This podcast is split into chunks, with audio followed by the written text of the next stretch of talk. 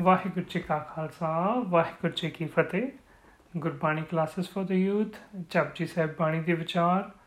15 ਪੌੜੀਆਂ ਦੇ ਵਿਚਾਰ ਖਤਮ ਕਰ ਆਇਆ ਅੱਜ 16th ਪੌੜੀ ਅਸੀਂ ਕਰਨੀ ਹੈ। ਬੜੀ ਲੰਮੀ ਪੌੜੀ ਹੈ, ਸੋ ਆਓ ਸਿੱਧਾ ਪਹਿਲਾਂ ਉਚਾਰਨ ਕਰੀਏ ਤੇ ਫਿਰ ਆਪਾਂ मीनिंग ਸਮਝਾਂਗੇ। ਪੰਜ ਪਰਵਾਨ, ਪੰਜ ਪ੍ਰਧਾਨ, ਪੰਜੇ ਪਾਵੇਂ ਦਰਗਾਹ ਮਾਨ पंचे सो है दर राजान, पंचा का गुर एक त्यान।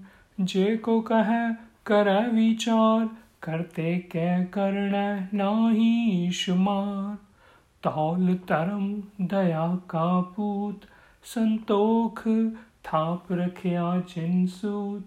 जे को बुझे होवे सचियार तव लै ऊपर के तापार ਧਰਤੀ ਹੋਰ, ਪਰੈ ਹੋਰ ਹੋਰ ਤਿਸਤੇ ਪਾਰ ਤਲੈ ਕਵੰਜੋਰ ਜੀ ਜਾਤ ਰੰਗਾਂ ਕੇ ਨਾਮ ਸਭਨਾ ਲਿਖਿਆ ਵੜੀ ਕਲਾਮ।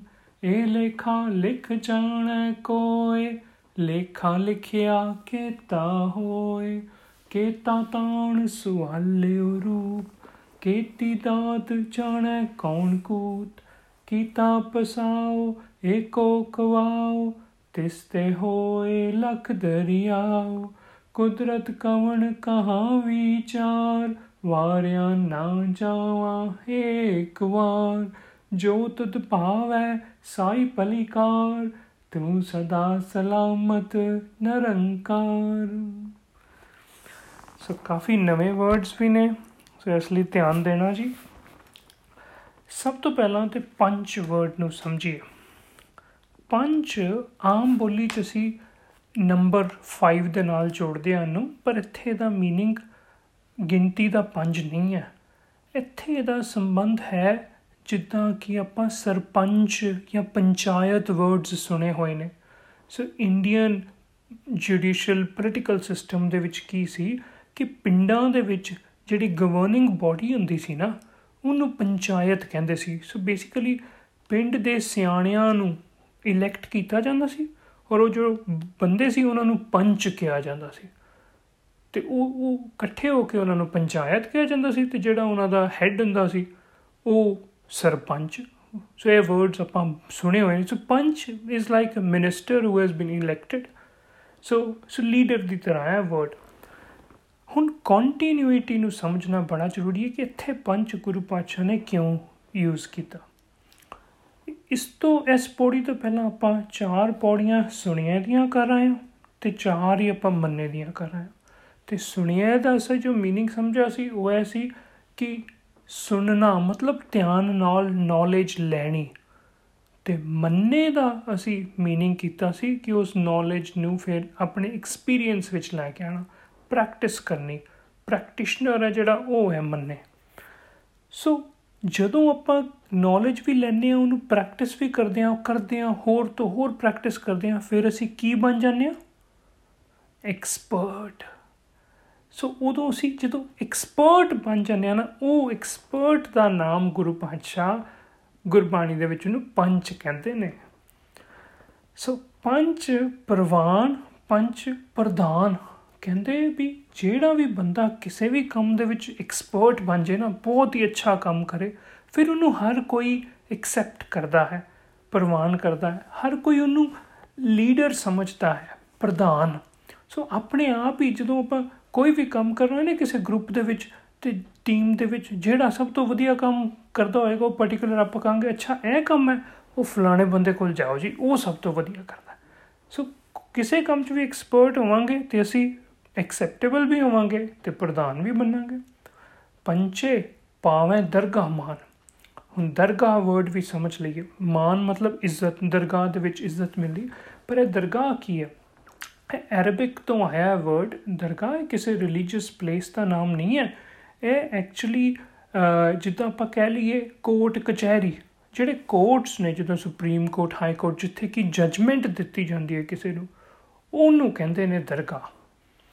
ਸੋ ਗੁਰਬਾਣੀ ਦੇ ਵਿੱਚ ਜਿਹੜਾ ਵਰਡ ਦਰਗਾਹ ਹੈ ਨਾ, ਇਹਨੂੰ ਆਪਾਂ ਅੱਜ ਦੀ ਲਾਈਫ ਦੇ ਵਿੱਚ ਆਪਾਂ ਸਮਝਣਾ ਇੱਕ ਦਰਗਾਹ ਅੰਦਰ ਹੈ ਤੇ ਇੱਕ ਦਰਗਾਹ ਬਾਹਰ ਹੈ ਸਾਡੇ। ਬਾਹਰ ਦੀ ਦਰਗਾਹ ਮਤਲਬ ਬਾਹਰ ਜਿੱਥੇ ਜਜਮੈਂਟ ਹੁੰਦੀ ਹੈ, ਬਾਹਰ ਵਾਲਾ ਕੋਰਟ ਕਿਹੜਾ? ਇਹ ਦੁਨੀਆ। ਲੋਕੀ ਜੱਜ ਕਰਦੇ ਨੇ ਸਾਨੂੰ। ਜਿਹੜਾ ਵੀ ਆਪਾਂ ਕੰਮ ਕਰਦੇ ਹਾਂ, ਹਰ ਕੋਈ ਇੱਕ ਦੂਸਰੇ ਨੂੰ ਜੱਜ ਕਰ ਰਿਹਾ।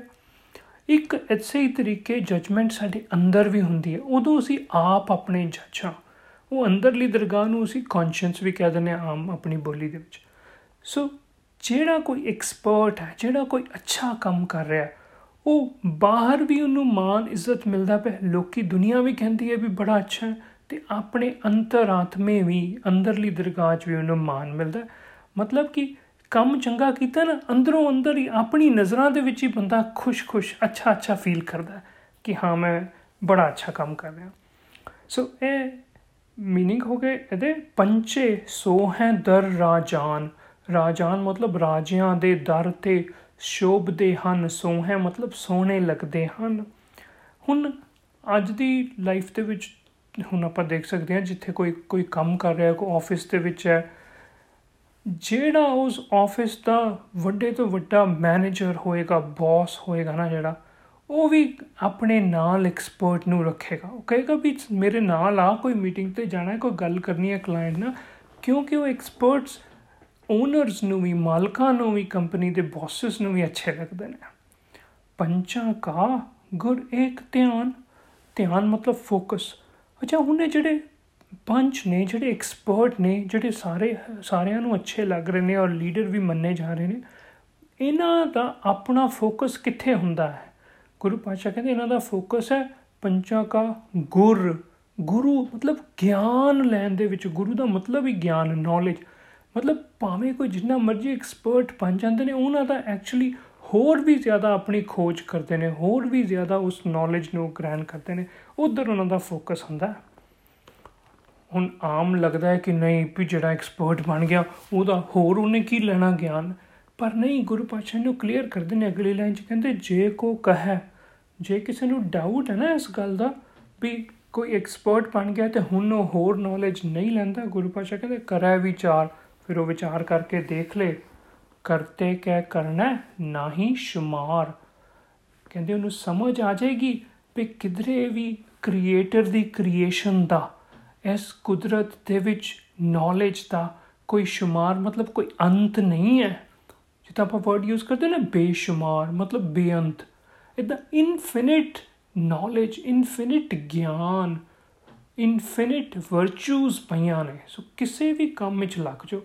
ਜੇ ਕੋਈ ਮਤਲਬ ਅੱਛਾ ਸਿੰਗਿੰਗ ਕਰਦਾ ਹੈ ਜਾਂ ਕੋਈ ਇਨਸਟਰੂਮੈਂਟ ਵਜਾਉਂਦਾ ਜਾਂ ਇਵਨ ਪੇਂਟਿੰਗ ਕਰਦਾ ਤੇ ਕੀ ਉਹ ਦੋ ਚਾਰ ਗਾਣੇ ਬਣਾ ਕੇ ਜਾਂ ਦੋ ਚਾਰ ਟਿਊਨਾਂ ਕੱਢ ਕੇ ਜਾਂ ਦੋ ਚਾਰ ਪੇਂਟਿੰਗਸ ਬਣਾ ਕੇ ਉੱਥੇ ਰੁਕ ਜਾਂਦਾ ਨਹੀਂ, ਉਹ ਹੋਰ ਤੋਂ ਹੋਰ ਨਵੇਂ ਤੋਂ ਨਵੀਂ ਪੇਂਟਿੰਗ ਨਵੇਂ ਤੋਂ ਨਵੀਂ 뮤직 ਦੀ ਟਿਊਨ ਕੱਢਦਾ, ਨਵੇਂ ਤੋਂ ਨਵਾਂ Song ਬਣਾਉਂਦਾ।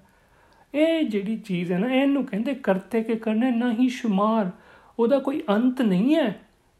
ਪ੍ਰੋਵਾਈਡਡ ਕਿ ਤੁਸੀਂ ਐਕਸਪਰਟ ਹੋ।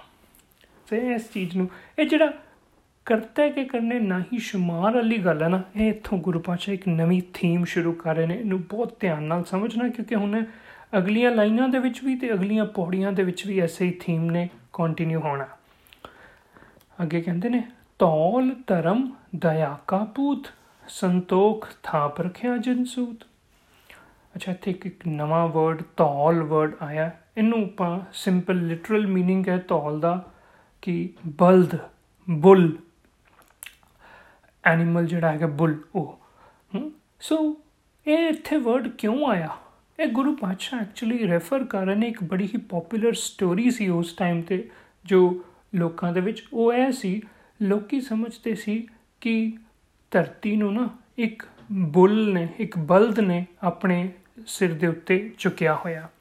ਤੇ ਜਦੋਂ ਉਹ ਬਲਦ ਥੱਕ ਜਾਂਦਾ, ਉਹ ਧਰਤੀ, ਉਹ ਉਹ ਸਿਰ ਆਪਣਾ ਹਿਲਾਉਂਦਾ, ਤੇ ਉਦੋਂ ਫਿਰ ਧਰਤੀ ਸਾਰੀ ਹਿਲ ਜਾਂਦੀ ਹੈ ਅਰਥਕੁਏਕ ਆ ਜਾਂਦੇ ਨੇ। ਸੋ ਇਦਾਂ ਦੀਆਂ ਸਟੋਰੀਜ਼ ਬਣੀਆਂ ਹੋਈਆਂ ਸੀ ਉਸ ਟਾਈਮ ਤੇ ਹੁਣ ਸਾਇੰਸ ਇੰਨੀ ਨਹੀਂ ਐਡਵਾਂਸ ਸੀ ਨਾ, ਉਦੋਂ ਇਹ ਸਾਰੀਆਂ ਚੀਜ਼ਾਂ ਚੱਲਦੀਆਂ ਸੀ। ਗੁਰੂ ਪਾਸ਼ਾ ਨੇ ਉਸ ਪਪੂਲਰ ਸਟੋਰੀ ਦਾ ਸਿਰਫ ਰੈਫਰੈਂਸ ਲਿੱਤਾ ਹੈ। ਰੈਫਰੈਂਸ ਲੈ ਕੇ ਜਿਹੜੀ ਗੱਲ ਸਮਝਾਣੀ ਹੈ ਉਹਨੂੰ ਸਮਝਿਓ। ਕਹਿੰਦੇ, ਦੁਨੀਆ ਸੋਚਦੀ ਸੀ ਕਿ ਧਰਤੀ ਦਾ ਸਹਾਰਾ ਧੌਲ ਉਬਲਦ ਹੈ। ਪਰ ਗੁਰੂ ਪਾਸ਼ਾ ਕਹਿੰਦਾ, ਨਹੀਂ, ਮੇਰੀ ਨਜ਼ਰਾਂ ਦੇ ਵਿੱਚ ਸਹਾਰਾ ਧਰਤੀ ਦਾ ਕੌਣ ਹੈ? ਧਰਮ। ਧੌਲ ਇਜ਼ ਇਕੁਅਲ ਟੂ ਧਰਮ। ਧਰਮ ਕੀ ਹੈ? ਧਰਮ ਮਤਲਬ ਨਿਯਮ laws of nature laws of nature ਨੇ ਨਾ ਜਿਹੜੇ ਇਹ ਨੇ ਦਰਸਲ ਸਾਰੀ ਸ੍ਰਿਸ਼ਟੀ ਦੀ ਨੂੰ ਸਸਟੇਨ ਕਰਨ ਵਾਲੇ। ਦਇਆ ਕਾ ਪੂਤ। ਇਹ ਜਿਹੜੇ, ਇਹ ਜਿਹੜਾ ਧਰਮ ਹੈ ਨਾ, ਇਹ ਦਇਆ ਦਾ ਪੁੱਤਰ ਹੈ। ਭਾਵ ਦਇਆ ਤੋਂ ਪੈਦਾ ਹੋਇਆ। ਦਇਆ ਕਿਦੀ ਰੱਬ ਜੀ ਦੀ ਦਇਆ। ਕ੍ਰੀਏਟਰ ਦੀ ਕਾਈਂਡਨੈਸ ਦਾ ਸਦਕਾ ਹੈ ਕਿ ਸਾਨੂੰ ਇਹ ਲਾਜ਼ ਆਫ ਨੇਚਰ ਮਿਲੇ ਨੇ। ਦੇਖੋ, ਇਹ ਕਾਈਂਡਨੈਸ ਕਿਉਂ ਕਹੀ ਹੈ ਇਦਾਂ ਦੀ? ਹੁਣ ਜਦੋਂ ਮੰਨ ਲਓ ਟ੍ਰੈਫਿਕ ਰੂਲਸ ਹੀ ਨੇ 1 ਮਿੰਟ ਵਾਸਤੇ। ਜੇ ਜੇ ਟ੍ਰੈਫਿਕ ਰੂਲਸ ਨਾ ਹੋਣ ਕਿਧਰੇ, ਹੈ? ਹੁਣ ਸੋਚ ਕੇ ਦੇਖੋ ਕੀ ਹੋਏ। ਜੇ ਜੇ ਜਿਹੜਾ ਮਰਜ਼ੀ, ਜਿੰਨੀ ਮਰਜ਼ੀ ਸਪੀਡ ਦੇ ਉੱਤੇ ਟਰੈਵਲ ਕਰੀ ਜਾ ਰਿਹਾ ਕੋਈ ਰੈੱਡ ਲਾਈਟ ਤੇ ਸਟਾਪ ਨਹੀਂ ਕਰ ਰਿਹਾ, ਜਦੋਂ ਮੰਨ ਲਓ ਕਦੀ ਕਦੀ ਲਾਈਟਸ ਖਰਾਬ ਹੋ ਜਾਂਦੀਆਂ ਨੇ ਟ੍ਰੈਫਿਕ ਲਾਈਟਸ ਨਹੀਂ ਚੱਲਦੀਆਂ, ਤੇ ਉੱਥੇ ਕੀ ਸਿਚੁਏਸ਼ਨ ਆ ਜਾਂਦੀ ਹੈ? ਕੇਓਸ ਹਵੜਾ ਦਬੜੀ ਮਚ ਜਾਂਦੀ ਹੈ। ਉਦਾਂ ਹੀ ਸੰਸਾਰ ਦੇ ਵਿੱਚ ਜੇ ਨਿਯਮ ਨਾ ਹੁੰਦੇ, ਕੁਦਰਤੀ ਨਿਯਮ ਲਾਜ਼ ਆਫ ਨੇਚਰ ਹੁੰਦੇ, ਤੇ ਸੰਸਾਰ ਦੇ ਵਿੱਚ ਵੀ ਕੇਓਸ ਹਬੜਾ ਦਬੜੀ ਮਚ ਜਾਣੀ ਸੀ। ਉਹ ਹਬੜਾ ਦਬੜੀ ਨਹੀਂ ਮੱਚੀ, ਇਹ ਹੀ ਰੱਬ ਜੀ ਦੀ ਦਇਆ ਹੈ ਕਿ ਉਹਨਾਂ ਨੇ ਲਾਜ਼ ਆਫ ਨੇਚਰ ਬਣਾ ਦਿੱਤੇ। ਤੇ ਲਾਜ਼ ਆਫ ਨੇਚਰ ਧਰਮ ਨੇ ਕੀ ਕੀਤਾ? ਸੰਤੋਖ ਥਾਪ ਰੱਖਿਆ ਜਿਨਸੂਤ ਇੱਕ ਸੂਤਰ ਦੇ ਵਿੱਚ, ਇੱਕ ਪਾਰਟਿਕੂਲਰ ਡਾਇਰੈਕਸ਼ਨ ਦੇ ਵਿੱਚ, ਇੱਕ ਆਰਡਰ ਦੇ ਵਿੱਚ, ਇੱਕ ਆਰਡਰ ਬਰਕਰਾਰ ਕਰ ਦਿੱਤਾ ਸੋਸਾਇਟੀ ਦੇ ਵਿੱਚ। ਸੋ ਹਾਂ, ਸਾਰਾ ਕੁਝ ਉਸ ਆਰਡਰ ਦੇ ਵਿੱਚ, ਨਿਯਮ ਦੇ ਵਿੱਚ ਚੱਲ ਰਿਹਾ ਹੈ। ਔਰ ਇਹ ਜਿਹੜੀ ਚੀਜ਼ ਹੈ, ਗੁਰੂ ਪਾਸ਼ਾ ਕਹਿੰਦੇ, ਜੇ ਕੋ ਬੁਝੈ, ਹੋਵੇ ਸਚਿਆਰ। ਇਸ ਗੱਲ ਨੂੰ ਜੇ ਕੋਈ ਸਮਝ ਲੈਣਾ ਕਹਿੰਦੇ, ਉਹਨੂੰ ਮੈਂ ਸਿਆਣਾ ਸੁਚਿਆਰ ਆਖਾਂਗਾ। ਤਵਲਾ ਉੱਪਰ ਕੀਤਾ ਭਾਰ। ਫਿਰ ਤੋਲ ਦੀ ਗੱਲ ਤਵਲਾ ਕਹਿ ਕੇ ਆ ਰਿਹਾ। ਕਹਿੰਦੇ ਉਹ ਕਿਧਰੇ, ਉਹ ਜਿਹੜੀ ਮੈਂ ਰੈਫਰੈਂਸ ਵਾਸਤੇ ਸਟੋਰੀ ਲਿੱਤੀ ਹੈ ਨਾ, ਉਹ ਸਟੋਰੀ ਦੇ ਨਾਲ ਨਾ ਜੁੜ ਜਿਓ। ਕਿਧਰੇ ਐ ਨਾ ਸੋਚਣਾ ਸ਼ੁਰੂ ਹੋ ਜਿਓ ਕਿ ਮੈਂ ਉਹ ਸਟੋਰੀ ਨੂੰ ਇੱਕ ਤਰ੍ਹਾਂ ਦੀ ਸਟੈਂਪ ਲਗਾ ਰਿਹਾ ਵੀ ਉਹ ਠੀਕ ਹੈ। ਨਹੀਂ। ਇਨਫੈਕਟ ਕਦੀ ਵੀ ਆਪਾਂ ਅੱਜ ਦੀ ਲਾਈਫ ਦੇ ਵਿੱਚ ਵੀ ਜੇ ਸਿੰਪਲ ਜੀ ਕੋਈ ਐਗਜ਼ਾਮਪਲ ਲਵਾਂ ਮੈਂ, ਕਿ ਜਿੱਦਾਂ ਇੱਕ ਮਾਂ ਹੀ ਹੈ, ਕਹਿੰਦੀ ਹੈ ਮੇਰਾ ਬੇਟਾ, ਮੇਰਾ ਬੱਚਾ, ਹਾਏ, ਮੇਰਾ ਬੱਚਾ ਤੇ ਮੇਰਾ ਲਾਲ ਹੈ। ਲਾਲ ਮਤਲਬ ਜੂਅਲ ਹੈ ਮੇਰਾ। ਜਾਂ ਇੱਕ ਇੱਕ ਪਿਓ ਕਹਿੰਦਾ ਕਿ ਮੇਰੀ ਬੇਟੀ ਤਾਂ ਮੇਰੀ ਪ੍ਰਿੰਸੈਸ ਹੈ। ਹੁਣ ਇਹ ਇਹ ਲਾਲ ਜਾਂ ਪ੍ਰਿੰਸੈਸ ਇੱਕ ਐਗਜ਼ਾਮਪਲ ਦੀ ਤਰ੍ਹਾਂ ਯੂਜ਼ ਹੋਏ ਨੇ ਨਾ ਵਰਡ ਆਮ ਬੋਲੀ 'ਚ ਵਰਤੇ ਜਾਂਦੇ। ਹੁਣ ਆਪਾਂ ਇਹਦੇ ਪਿੱਛੇ ਇਹ ਥੋੜੀ ਲੱਭਣਾ ਸ਼ੁਰੂ ਕਰ ਦਿੰਦੇ ਆ ਨਹੀਂ ਜੀ, ਉਹਨਾਂ ਨੇ ਕਿਹੜਾ ਜੁਵਲ ਕਿਹਾ? ਉਹ ਆਪਣੇ ਬੱਚੇ ਨੂੰ ਜਾਂ ਕਿਉਂ ਜੀ ਪ੍ਰਿੰਸੈਸ ਦੇ ਨਾਲ ਉਹ ਪਿਓ ਆਪਣੀ ਬੇਟੀ ਨੂੰ ਕੰਪੇਅਰ ਕਰ ਰਿਹਾ ਸੀ? ਇਹ ਗੱਲਾਂ ਨਹੀਂ। ਸੋ ਜਸਟ ਰੈਫਰੈਂਸ ਦੀ ਤਰ੍ਹਾਂ ਇੱਥੇ ਗੁਰੂ ਪਾਤਸ਼ਾਹ ਨੇ ਤੌਲ ਜਾਂ ਤਵਲ ਦੀ ਗੱਲ ਕੀਤੀ ਹੈ, ਵੈਸੇ ਗੁਰੂ ਪਾਤਸ਼ਾਹ ਨੇ ਕਲੀਅਰ ਕਰ ਦਿੱਤਾ ਵੀ ਉਹ ਸਟੋਰੀ ਦੇ ਨਾਲ ਮੈਂ ਕੋਈ, ਮੇਰਾ ਕੋਈ ਤਲਕ ਨਹੀਂ ਹੈ। ਤਵਲਾ ਉੱਪਰ ਕੀਤਾ ਭਾਰ, ਕਹਿੰਦੇ ਇਹ ਤਾਂ ਬਣਾਈ ਹੋਈ ਗੱਲ ਹੈ ਵੀ ਧਰਤੀ ਦੇ ਨੂੰ ਤੌਲ ਨੇ ਚੱਕਿਆ ਹੋਇਆ, ਬਲਦ ਨੇ ਚੱਕਿਆ ਹੋਇਆ।